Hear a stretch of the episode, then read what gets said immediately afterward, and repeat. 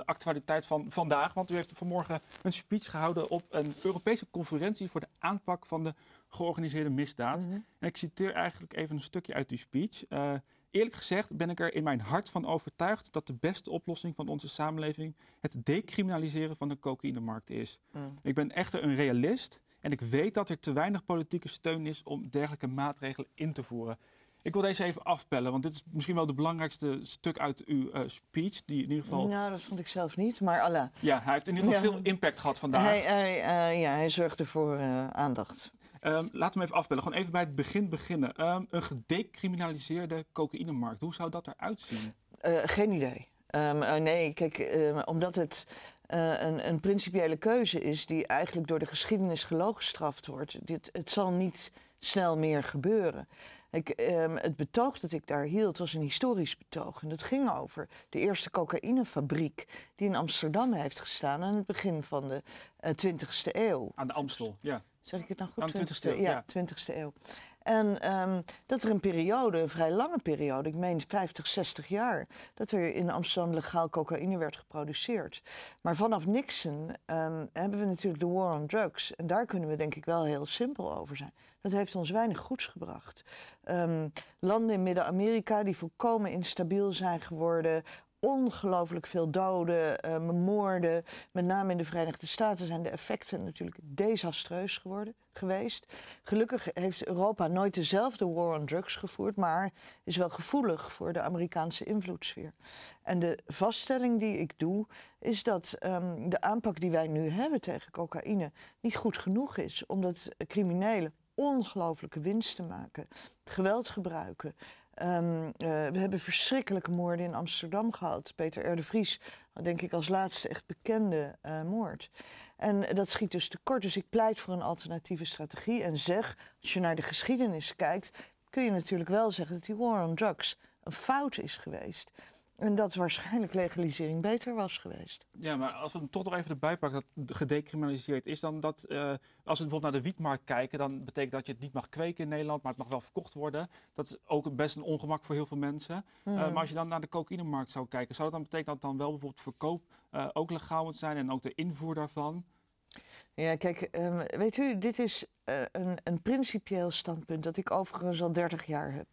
Dat ik vind dat je markten eh, waar overduidelijk vraag en aanbod is, dat je die moet reguleren.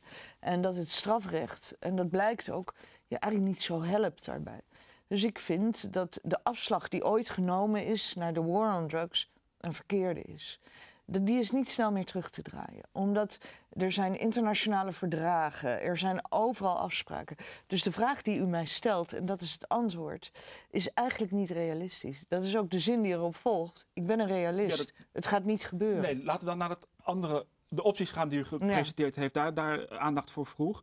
Eh, punt 1. Het geweld en het aantal wapens in straten terugdringen. Ja. Eh, punt 2. De economische en sociale ontwikkeling van bepaalde Ja. wijken en buurten bevorderen. Ja. En het derde wat u aanhaalt. Illegale geldstromen opsporen, verstoren en afsnijden. Maar dat is nou toch precies die war on drugs die nu gevoerd wordt bijvoorbeeld in Nederland. Nee, nee, nee. Kijk, ehm, wat ik bekritiseer, en overigens, ik was ook de enige niet, er was ook een internationaal onderzoeker die exact dezelfde eh, kritiek gaf. Je ziet dat ehm, sinds de war on drugs er meer cocaïne wordt geproduceerd, niet minder. Er wordt meer cocaïne verscheept, meer gedistribueerd. Daar worden ongelooflijke winsten opgemaakt, terwijl de straten... En, en er worden ook recordvangsten gedaan in de havens en op andere plekken van eh, onderschepte cocaïne. Het heeft geen effect op de straatwaarde. Die is nog steeds hetzelfde. Wat ik zeg is, richt je veel minder op de kilo's. Dat is de klassieke war on drugs. Maar richt je op het creëren van weerstand bij jongeren tegen ehm, die criminele handel. Want die worden verleid door het geld. Maar zorg dat ze een maatschappelijk perspectief hebben. En als je iets wil doen aan die criminelen, en dan moeten we wat aan doen, die zware criminelen, die eigenlijk proberen onze samenleving te ontwrichten. Ga achter hun geld aan. Probeer de geldstromen te... ehm, Maar dat eh, gebeurt nu onvoldoende. dat gebeurt Het onvoldoende. gebeurt wel namelijk, maar het moet ge- geïntensiveerd worden, zegt u. Want er zijn, eh, er zijn straatcoaches in Amsterdam om eh, mensen een andere plek eh, te geven in de, in de samenleving, om ander geld te verdienen dan via crimineel geld. Eh, wapens van straat worden toch al gehaald regelmatig. Ja. En u pleit daar nu voor, maar dat is toch wel iets wat al in de stad gebeurt. Nou, laat ik, eh, eh, in onze stad eh, proberen wij ehm, de meest kwetsbare wijken, die, eh, daar hebben we natuurlijk masterplannen voor opgezet. Nieuw, West, Zuid, Oost. Dat is ook waar jongeren heel vatbaar zijn om te gaan dealen. eh, om, maar ook bijvoorbeeld voor, ehm, voor weinig geld bijvoorbeeld moordaanslagen uit eh, eh, te voeren. Wij doen er veel aan om die wijken een inhaalslag te laten maken. Maar dat gaat heel veel tijd kosten. En om jongeren op andere gedachten te brengen. Dat is één deel van het verhaal. Dus aan preventie doen wij heel erg veel. Maar het andere is, is dat eigenlijk ehm, eh, een groot probleem... dat zijn die enorme bedragen die omgaan. Die corrumperen onze economie. Er wordt geïnvesteerd, dat is vaak gezegd... vakantieparken, cannabisindustrie, andere. ehm, en die geldstromen, die opbrengsten uit cocaïne... die moet je weten te onderscheppen. En dat gebeurt op dit moment veel te weinig. Ik vind, en daarvoor heb ik samenwerking met het Rijk nodig, samenwerking met de financiële sector, maar ook samenwerking bijvoorbeeld in Europa met Eurojust en Europol. Je moet zorgen dat je gegevens kan uitwisselen, zodat je greep krijgt op deze enorme financiële transacties waar heel veel eh, drugsgeld in omgaat. Ik ben ervan overtuigd dat als je iets aan die zware misdaad wil doen, je moet ze op het geld gaan pakken. Ja, dus nog een second best als ik naar u kijk, want het liefst zou u het willen decriminaliseren. Valt het dan met die second best eh, wel te behalen wat u zou willen? Dat dus die jongeren niet meer die criminaliteit ingaan, dat die moorden, vergismoorden niet meer gepleegd worden? Ja, kijk, wat ik heb gedaan, er, er, zijn, er is een internationaal gezelschap, staat onder leiding van Kofi Annan, voormalig baas van de VN. En dat zijn allemaal voormalig staatshoofden en die pleiten eigenlijk voor internationale legalisering van drugsmarkten. Het gewoon onder marktcontrole brengen en reguleren. Dus er, ehm, eh, nou, je kan het ook heel streng reguleren. Zij pleiten daar al heel lang voor. Daar heb ik naar verwezen. Dat ik dat ten principale uiteindelijk de beste keuze vind. Maar het is niet realistisch op dit moment. In de internationale verhoudingen is het niet eh, realistisch. En dan zeg ik, zorg dat je veel aan preventie doet. Dat jongeren een alternatief hebben. Ga op het geld zitten en haal zoveel mogelijk wapens van straat. Wat waren de reacties vandaag eigenlijk op uw speech? Ehm, nou, kijk, ik denk dat ehm, heel veel mensen, ook internationaal, zowel in wetenschappelijke als in bestuurlijke kring, wel erkennen dat de war on drugs echt op zijn grenzen is gestuurd. Dat ehm, één, het heeft er niet voor gezorgd dat de drugs van de straat zijn. Sterker, er zijn enorme hoeveelheden drugs op straat. Daar, daar is een criminele industrie omheen ontstaan die gruwelijk is, rijk en gewelddadig. Um, en het heeft voor geopolitieke instabiliteit gezorgd. Uh, uh, en daarmee bedoel ik dat landen als Colombia, Mexico, noem maar op, met name Midden-Amerika, zijn natuurlijk heel instabiel geworden als een effect daarvan. Dus de war on drugs, en daar zal iedereen, uh, denk ik, de meeste mensen het wel mee eens zijn, heeft niet het effect gehad dat Nixon en Reagan en ook Thatcher hoopten. Dus moeten we nadenken over grotere effectiviteit. En dan zeg ik, ga op het geld zitten. Maak ze arm. Ziet u daar bereidwillendheid bij de collega's die u sprak? Dat denk ik wel. Ik denk dat er internationale grote bereidheid is om veel meer op het geld te gaan zitten. Je zal ook kilo's van de straat moeten blijven halen. Maar ik denk ook dat iedereen zich realiseert dat daarmee de drugshandel niet is verdwenen. Terwijl um, uh, de straatwaarde van cocaïne ongeveer hetzelfde blijft. Terwijl tegelijkertijd er ongelooflijke winsten worden gemaakt.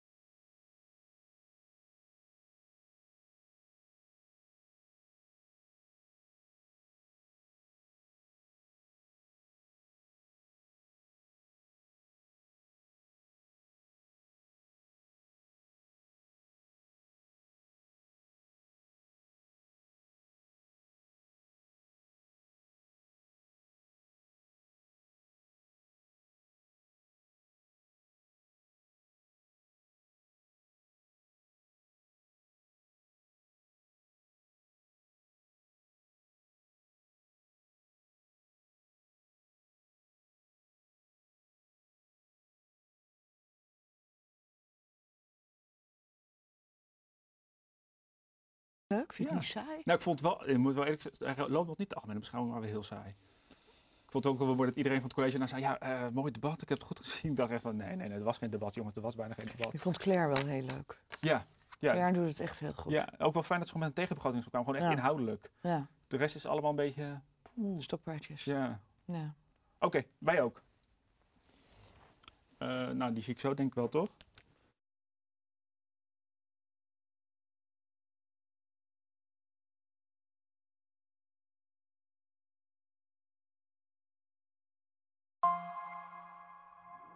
Amsterdam herdacht deze week de Belmerramp en... Oh, ik doe hem even opnieuw, jongen.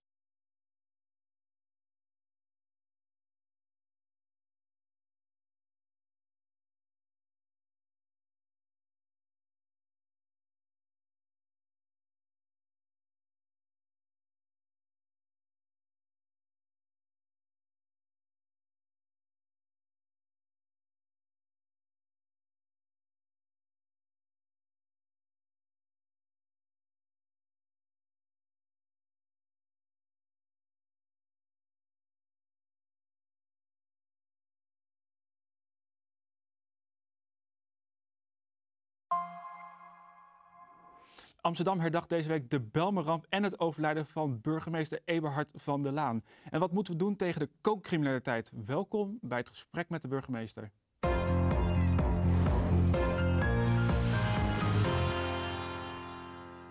Ja, hartelijk welkom burgemeester Femke Halsma. Fijn dat u er weer bent. Dank u wel. Eh, we gaan straks uitgebreid hebben over uw speech van vanmorgen die u heeft eh, gehouden op een eh, conferentie over de drugsmarkt en de daarbij gepaarde criminaliteit. Maar eerst even een terugblik op deze week. Dinsdag was het 30 jaar geleden dat er een vrachtvliegtuig van El Al eh, op de flats eh, Klein, eh, Kle- Klein Kruidberg en Groeneveen neerstortte. Ja. Eh, 43 mensen kwamen daarbij om het leven. Eh, wij noemen dat tegenwoordig de Belmerramp. Eh, de herdenking, u was daarbij. Zeker. Laten we heel even kijken naar de beelden daarvan eerst. Het is net als een engel die er altijd met me is. En vooral in moeilijke tijden. Het is dan alsof ik altijd hoor: Shanny, je bent niet alleen. En ik ben er voor je. Ik was toen zes jaar en eh, ik voel me part of it. Wij waren aan tafel aan het eten. En ehm, ik heb het idee dat we toen allemaal op een gegeven moment naar het balkon zijn gerend en gegaan.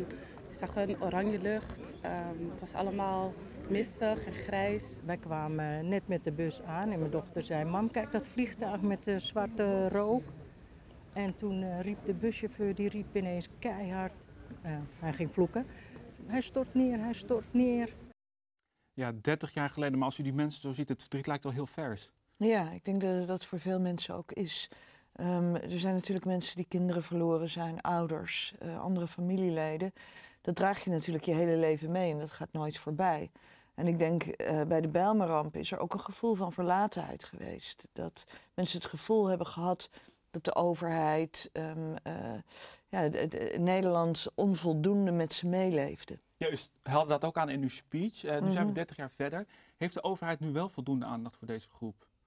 Voor, De, ehm, de groep die betrokken is geweest, nabestaanden van de, de Belmerramp. Dat hoop ik. En anders hoop ik dat ze me weten te vinden en mij duidelijk weten te maken dat er meer aandacht moet zijn. Ik weet wel dat er met name vanuit het stadsdeel ook, ook bijvoorbeeld door de stadsdeelvoorzitter Tanja Natja Jansing, echt heel veel aandacht is voor de nabestaanden en zij ook contact heeft. Ja, 30 jaar geleden, 1992. Mhm. Kunt u nog herinneren waar u toen eigenlijk was? Oh, dat vind ik altijd zo'n gênante vraag als ik het zeggen mag. En dat komt ook omdat iemand, een overlevende van de Bijlmerramp, ehm, mij liet weten dat ze eh, hoopte dat ik dat zou laten, omdat het dan altijd lijkt te gaan over jou in plaats van over hen. Natuurlijk weet ik het nog, maar het was zo dom en zo onbelangrijk waar ik was. In verhouding met die ramp voor Met wat daar mensen. Ja, gebeurde en wat ja. het betekende voor de mensen. Ja, Eh, er wordt wel gespeculeerd, volgend jaar is het 31 jaar geleden, dat er de herdenking er anders uit moet gaan zien. Eh, hoe kijkt u daarnaar? Ik zou dat heel graag bij de gemeenschap zelf willen laten. Ehm, wij als gemeente volgen eigenlijk de wensen van de nabestaanden. Er is een stichting die zich daarom bekommert. En ehm, wij zorgen gewoon dat wij als gemeente vertegenwoordigd zijn, eh, hoe de herdenking ook zal zijn. Ja, afgelopen dinsdag was dit. Woensdag was het vijf jaar geleden dat eh, Ja. voormalig burgemeester Eberhard van der Laan eh, overleed eh, aan de gevolgen van kanker. Ehm, laten we heel even kijken naar Amsterdammers die wij deze week gesproken hebben en hoe ze aan hem terugdenken. Hij was er niet alleen voor bepaalde kringen in de samenleving. De mensen die wat meer, meer verdienden of zo. Nee, ik vond hem burgemeester voor, eh, alle, ja, voor alle lagen was hij er. Ja, dan gaat hij toch op een echte Amsterdamse manier eh, onder de mensen reageert hij erop. En dat vond ik eh, tekenend voor hem. Toen zei iedereen natuurlijk dat hij, eh dat hij goede burgemeester was. Nou, als ik heel eerlijk ben, was dat toch meer na zijn dood dan ervoor. Nou, mijn moeder die liet wel echt een traantje toen hij overleed. Dat weet ik nog heel goed. En ehm, ik weet nog toen echt heel Amsterdam moest rouwen. Een goede burgemeester die wel gemist wordt. Ja? Ja, absoluut. Zeker. Een echte ajax ziet hè? Ja, u was in die tijd eh, ook al Amsterdammer, woonde in Oost. Natuurlijk. Wa- Ja, wat voor een eh, eh, burgemeester was hij voor u? Ja, ik kende Eberhard van der Laan al heel erg lang. Ik kende hem ook toen hij bestuurder in Den Haag was. Ehm, ja, wat voor... Nou, ik denk dat ik me heel erg kan vinden in de omschrijving die de eerste geïnterviewde gaf. Dat hij een Amsterdammer voor alle Amsterdammers was, voor alle lagen. En zo herinner ik hem me ook. Keek u ook al bestuurlijk tegen hem op, de burgemeester van Amsterdam? En dat dacht van, nou, wat hij doet, hoe hij dat doet? Ja, en er zijn ook wel een aantal momenten waar, waar nog wel eens aan gerefereerd wordt. En wat ik een heel mooi moment vond, dat is dat Poetin de stad bezocht. En dat is natuurlijk ook nog steeds heel actueel. En dat hij eh, besloten had om maar eens even geen tijd daarvoor te maken. En toen wel de regenboogvlag gehezen heeft. Ja, dat vond ik een mooi statement. Waarvan je eigenlijk hoopt dat je ooit in de gelegenheid bent om ook zoiets te doen. Ja, heeft u daar inspiratie uit gehad, dat hoe hij dat dan deed? Ja, er zat eh, toch een, een soort eh, Amsterdamse gochme in. Een, een, een dwarsheid die ik leuk vind. Ja.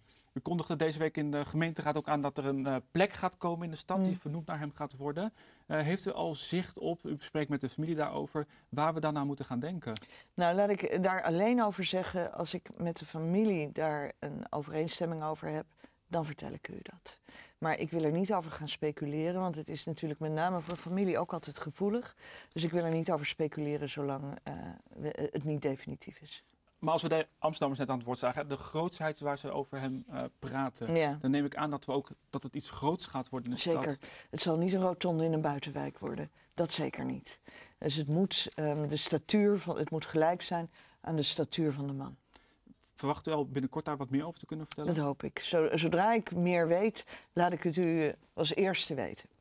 Laten we naar het volgende onderwerp gaan. De actualiteit van vandaag. Want u heeft vanmorgen een speech gehouden op een Europese conferentie voor de aanpak van de georganiseerde misdaad. Mhm. En ik citeer eigenlijk even een stukje uit die speech. Eh, eerlijk gezegd ben ik er in mijn hart van overtuigd dat de beste oplossing van onze samenleving het decriminaliseren van de cocaïnemarkt is. Mm. Ik ben echter een realist en ik weet dat er te weinig politieke steun is om dergelijke maatregelen in te voeren. Ik wil deze even afpellen, want dit is misschien wel de belangrijkste stuk uit uw eh, speech. Die in ieder geval. Nou, dat vond ik zelf niet, maar Allah. Ja, hij heeft in ieder geval Ja. veel impact gehad vandaag. Hij, hij, eh, ja, hij zorgde voor eh, aandacht. Ehm, laten we hem even afbellen. Gewoon even bij het begin beginnen. Ehm, een gedecriminaliseerde cocaïnemarkt. Hoe zou dat eruit zien? Geen idee. Ehm, eh, nee, kijk, omdat het een, een principiële keuze is die eigenlijk door de geschiedenis gelooggestraft wordt. Dit, het zal niet snel meer gebeuren. Ik, ehm, het betoog dat ik daar hield was een historisch betoog. En dat ging over de eerste cocaïnefabriek die in Amsterdam heeft gestaan aan het begin van de eh, 20e eeuw. Aan de Amstel, ja. Zeg ik het nou goed? Aan de 20e eeuw, ja, ja. 20e eeuw. En ehm, dat er een periode, een vrij lange periode, ik meen 50, 60 jaar, dat er in Amsterdam legaal cocaïne werd geproduceerd. Maar vanaf Nixon ehm, hebben we natuurlijk de war on drugs. En daar kunnen we denk ik wel heel simpel over zijn. Dat heeft ons weinig goeds gebracht. Ehm, landen in Midden-Amerika die volkomen instabiel zijn geworden. Ongelooflijk veel doden, eh, moorden. Met name in de Verenigde Staten zijn de effecten natuurlijk desastreus geworden, geweest. Gelukkig heeft Europa nooit dezelfde war on drugs gevoerd, maar is wel gevoelig voor de Amerikaanse invloedssfeer. En de vaststelling die ik doe, is dat ehm, de aanpak die wij nu hebben tegen cocaïne niet goed genoeg is, omdat criminelen ongelooflijke winsten maken, geweld gebruiken. Ehm, eh, we hebben verschrikkelijke moorden in Amsterdam gehad. Peter R. Vries, denk ik als laatste echt bekende eh, moord. En dat schiet dus tekort. Dus ik pleit voor een alternatieve strategie en zeg, als je naar de geschiedenis kijkt, kun je natuurlijk wel zeggen dat die war on drugs een fout is geweest. En dat waarschijnlijk legalisering beter was geweest. Ja, maar als we hem toch nog even erbij pakken dat gedecriminaliseerd is, dan dat uh, als we bijvoorbeeld naar de wietmarkt kijken, dan betekent dat je het niet mag kweken in Nederland, maar het mag wel verkocht worden. Dat is ook best een ongemak voor heel veel mensen. Mm. Uh, maar als je dan naar de cocaïnemarkt zou kijken, zou dat dan betekenen dat dan wel bijvoorbeeld verkoop uh, ook legaal moet zijn en ook de invoer daarvan? Ja, kijk, um, weet u, dit is een, een principieel standpunt dat ik overigens al 30 jaar heb dat ik vind dat je markten uh, waar overduidelijk vraag en aanbod is, dat je die moet reguleren. En dat het strafrecht, en dat blijkt ook, je eigenlijk niet zo helpt daarbij.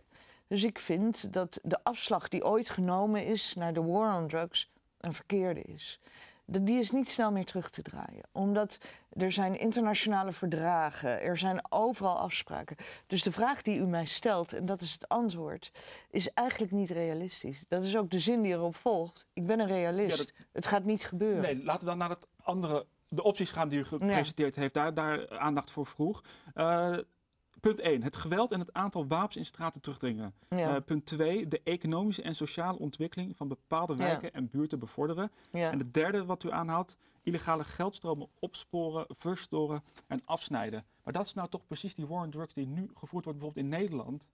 Nee, nee, nee. Kijk, um, wat ik bekritiseer en overigens, ik was ook de enige niet, er was ook een internationaal onderzoeker die exact dezelfde uh, kritiek gaf. Je ziet dat um, sinds de war on drugs er meer cocaïne wordt geproduceerd, niet minder. Er wordt meer cocaïne verscheept, meer gedistribueerd. Daar worden ongelooflijke winsten opgemaakt, terwijl de straten... En, er worden ook recordvangsten uh, gedaan in de havens en op andere plekken van uh, onderschepte cocaïne. Het heeft geen effect op de straatwaarde. Die is nog steeds hetzelfde. Wat ik zeg is, richt je veel minder op de kilo's. Dat is de klassieke war on drugs. Maar richt je op het creëren van weerstand bij jongeren tegen um, die criminele handel. Want die worden verleid door het geld. Maar zorg dat ze een maatschappelijk perspectief hebben.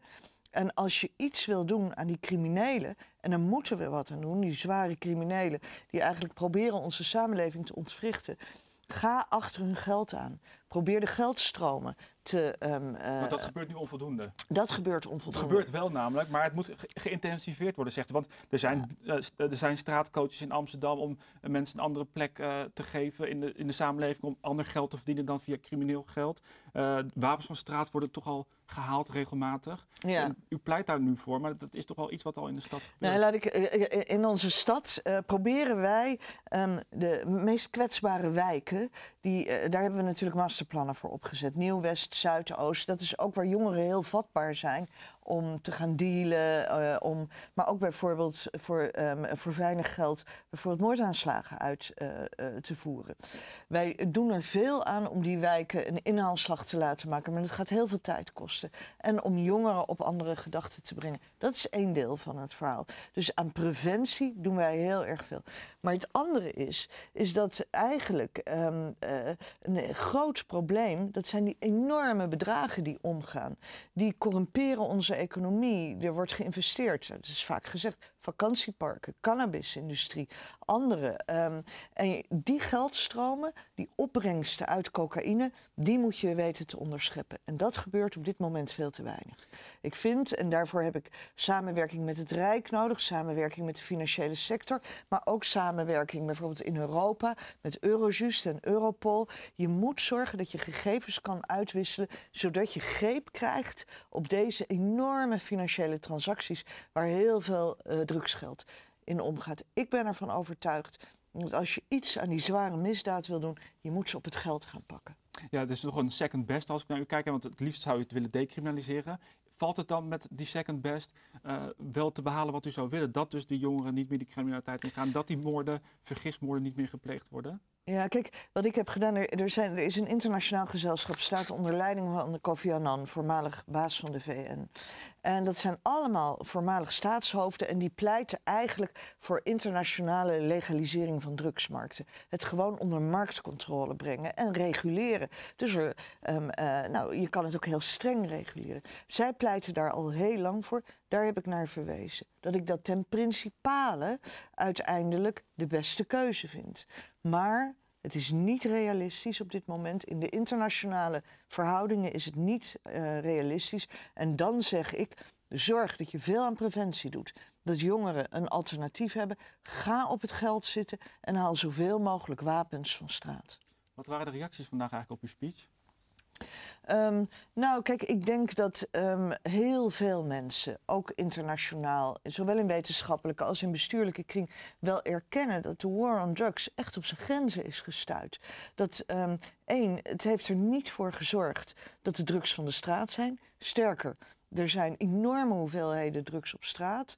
Daar, daar is een criminele industrie omheen ontstaan die gruwelijk is, rijk en gewelddadig. Um, en het heeft voor geopolitieke instabiliteit gezorgd. Uh, en daarmee bedoel ik dat landen als Colombia, Mexico, noem maar op, met name Midden-Amerika, zijn natuurlijk heel instabiel geworden als een effect daarvan. Dus de war on drugs, en daar zal iedereen, denk ik, de meeste mensen het wel mee eens zijn, heeft niet het effect gehad dat Nixon en Reagan en ook Thatcher hoopten. Dus moeten we nadenken over grotere effectiviteit. En dan zeg ik, ga op het geld zitten. Maak ze arm. Ziet u daar bereidwillendheid bij de collega's die u sprak? Dat denk ik wel. Ik denk dat er internationale grote bereidheid is om veel meer op het geld te gaan zitten. Je zal ook kilo's van de straat moeten blijven halen. Maar ik denk ook dat iedereen zich realiseert dat daarmee de drugshandel niet is verdwenen. Terwijl um, uh, de straatwaarde van cocaïne ongeveer hetzelfde blijft. Terwijl tegelijkertijd er ongelooflijke winsten worden gemaakt. Ja, we blijven bij het onderwerp criminaliteit. Dan de kleine criminaliteit wel in de binnenstad. Want mm -hmm. uh, deze week stuurde u een uh, brief naar de gemeenteraad over asielzoekers uit veilige landen die ja. criminaliteit plegen ja. in de binnenstad. Uh, veilige landen, Marokko, Tunesië onder andere. Uh, u heeft cijfers, Algerije, Algerije ook onder ja. andere. U heeft cijfers gedeeld met de gemeenteraad. Toen u ze zelf las, hoe reageerde u? Nou, ik vind die cijfers. Um, kijk, wij hebben um, de landelijke eenheden gevraagd om um, de registraties van onze politie eens goed bij elkaar te zetten en te duiden. En ik geloof niet dat dat in Nederland al eerder is gebeurd. Dus uh, die cijfers waren op zichzelf nieuw en daardoor ook schokkend. ze waren schokkend omdat ondanks dat de criminaliteit in Amsterdam en ook in de binnenstad iets daalt. Hè, er is een vergelijking tussen 2019 en 2021. Het is gedaald. Um, 2021, 2000, 2022. Ja, ja. Het is iets gedaald in de absolute aantallen. Maar het aandeel van um, uh, buitenlanders, vreemdelingen daarin, zowel asielzoekers die uit veilige landen komen, maar ook andere vreemdelingen, dat is gestegen van uh, 26% naar bijna de helft. Ja, dat is natuurlijk echt heel schokkend. En het is ook um, ernstig dat onze politie zich daarmee moet bezighouden. Want hoe krijgt de stad daar grip op? Hoe, wat, wat, kunnen we doen? Nou, wij doen wat we kunnen. Um, uh, als bestuurlijk proberen wij bijvoorbeeld via cameratoezicht en gebiedsverboden mensen uit die binnenstad te krijgen. De politie die houdt extra acties om zoveel mogelijk heterdaad uh, mensen op te kunnen pakken. Um, maar tegelijkertijd zijn wij beperkt in onze mogelijkheden. Want wij kunnen namelijk wel mensen oppakken, ze even vastzetten, maar daarna komen ze weer vrij. En de enige die daar echt iets aan kunnen doen, is, de, is het Rijk. Ja, is door de... ze uit te zetten. Ja, ja en, en dat is landelijk gebeurt beleid. dat onvoldoende wat u betreft? Ja, dat gebeurt onvoldoende. Dat is echt problematisch. Um, mensen, kijk, ik ben voor een humaan asielbeleid en ik vind dat wij mensen goed hebben op te vangen en door goede, snelle procedures hebben te leiden.